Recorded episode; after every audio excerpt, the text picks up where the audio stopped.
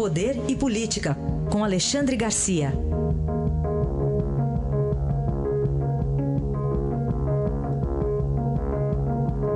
Alexandre, bom dia. Bom dia, Raíssa. Bom dia, Carolina. Bom dia. Alexandre, para fazer uma situação do que o próprio presidente Bolsonaro disse na sexta-feira, a aliança do Ministério da Educação mudou de dedo. O que, que dá para esperar do novo titular dessa aliança? pois é. Agora vai um técnico, ele próprio se identifica como técnico, é economista. Ele ontem eu estava falando com eu, eu, tava, eu estou em Porto Alegre nesse momento e vim receber um prêmio Liberdade de Imprensa e, e nesse prêmio estava presente o ministro-chefe do Gabinete Civil, fez muito elogio ao Weintraub, né, que vai ser ministro.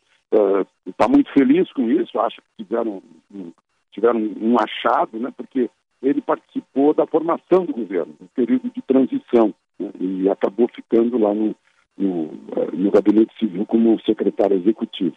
Eh, ele vai, sobretudo, ser um administrador. Né? Eu não, não ouvi a fala dele, que eu estava lá ocupado nos, nos, eventos, mas dizem que ele citou Jarbas Passarinho, uh, que foi um organizador do ministério. Outro dia, eu ouvi elogios entre dirigentes de escolas em relação ao próprio ao ministro da Educação, que foi ministro do Pernambucano, que foi Mendoncinha, não Mendonça, até a ele, por causa da capacidade de gestão, não pelo conhecimento de educação, que isso, segundo os, os, eh, os dirigentes de escolas, ficaria para os, os secretários de setores, mas que precisava ter um bom administrador. E parece que é o caso desse Weintraub.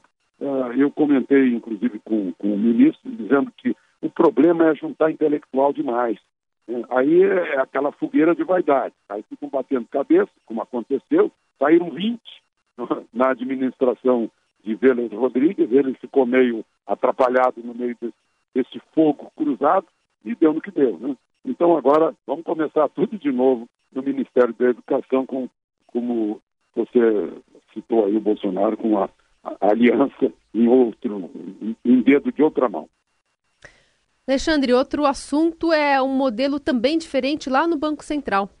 Pois é, ainda no evento de ontem, uh, eu ouvi o atual presidente do Banco Central, Roberto Campos Neto, e o anterior, um ex-presidente do Banco Central, o, o Gustavo Franco. Né? E os dois dizendo as mesmas coisas, quer dizer, em algo seria o ideal no passado, mas está sendo posto em prática agora no Banco Central, mudanças no Banco Central. Veja só, vou dar uma boa notícia para quem tem dinheiro, tem poupança né, e quer mais atenção. O, o, o, atual presidente do Banco Central disse o seguinte: a gente só fala no tomador do empréstimo, mas aquele que permite que haja empréstimo, né, aquele que empresta para a instituição bancária, que por sua vez empresta para quem precisa, aquele que poupou, aquele que tem dinheiro que quer mais atenção, mais garantias e, claro, mais resultados. Eu acho que essa é uma, é uma boa, é uma boa uh, informação. Né? E, também dizem os dois que não adianta só a reforma da Previdência. E nem a reforma da Previdência vai dar resultado de um dia para o outro. Né? Embora haja expectativas de que em meados do ano essa reforma esteja pronta. Né? Há um, um otimismo muito grande, principalmente por causa e aí eu vi nos jornais de hoje o, o presidente da Câmara, Rodrigo Maia, se queixando e tal, mas eles confiam muito no presidente da Câmara e no presidente do Senado para não atrapalhar a, a, a, a, tramitação. Não é articulação, não, isso não compete aos presidentes das casas.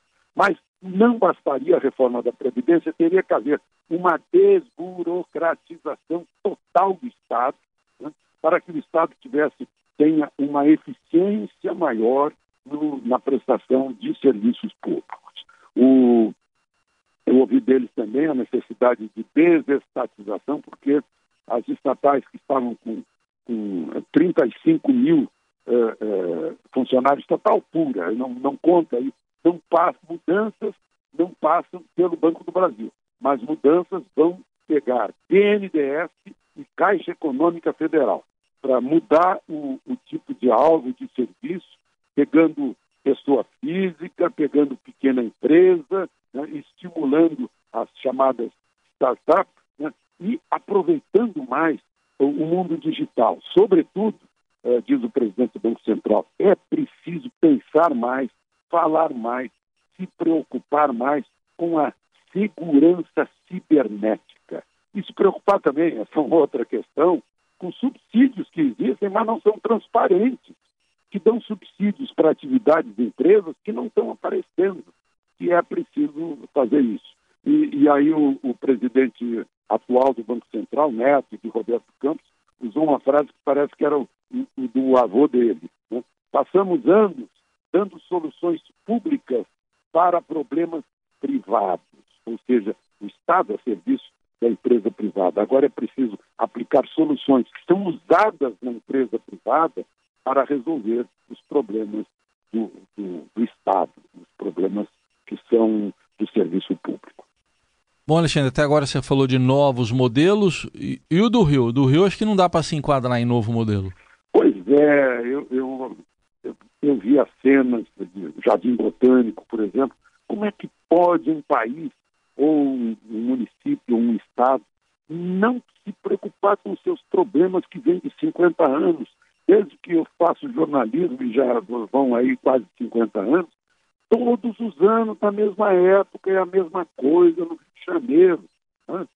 São inundações, barreiras caindo, gente morrendo, pessoas ilhadas, e a gente vai repetindo as mesmas, os mesmos problemas. É, é, o maior exemplo, um exemplo contemporâneo também, é que depois de Mariana caiu Brumadinho. Né? A gente não aprende com, com os desastres, as, as catástrofes do passado. Né? Então, é, é, de se perguntar o que, que há com a nossa cultura, né?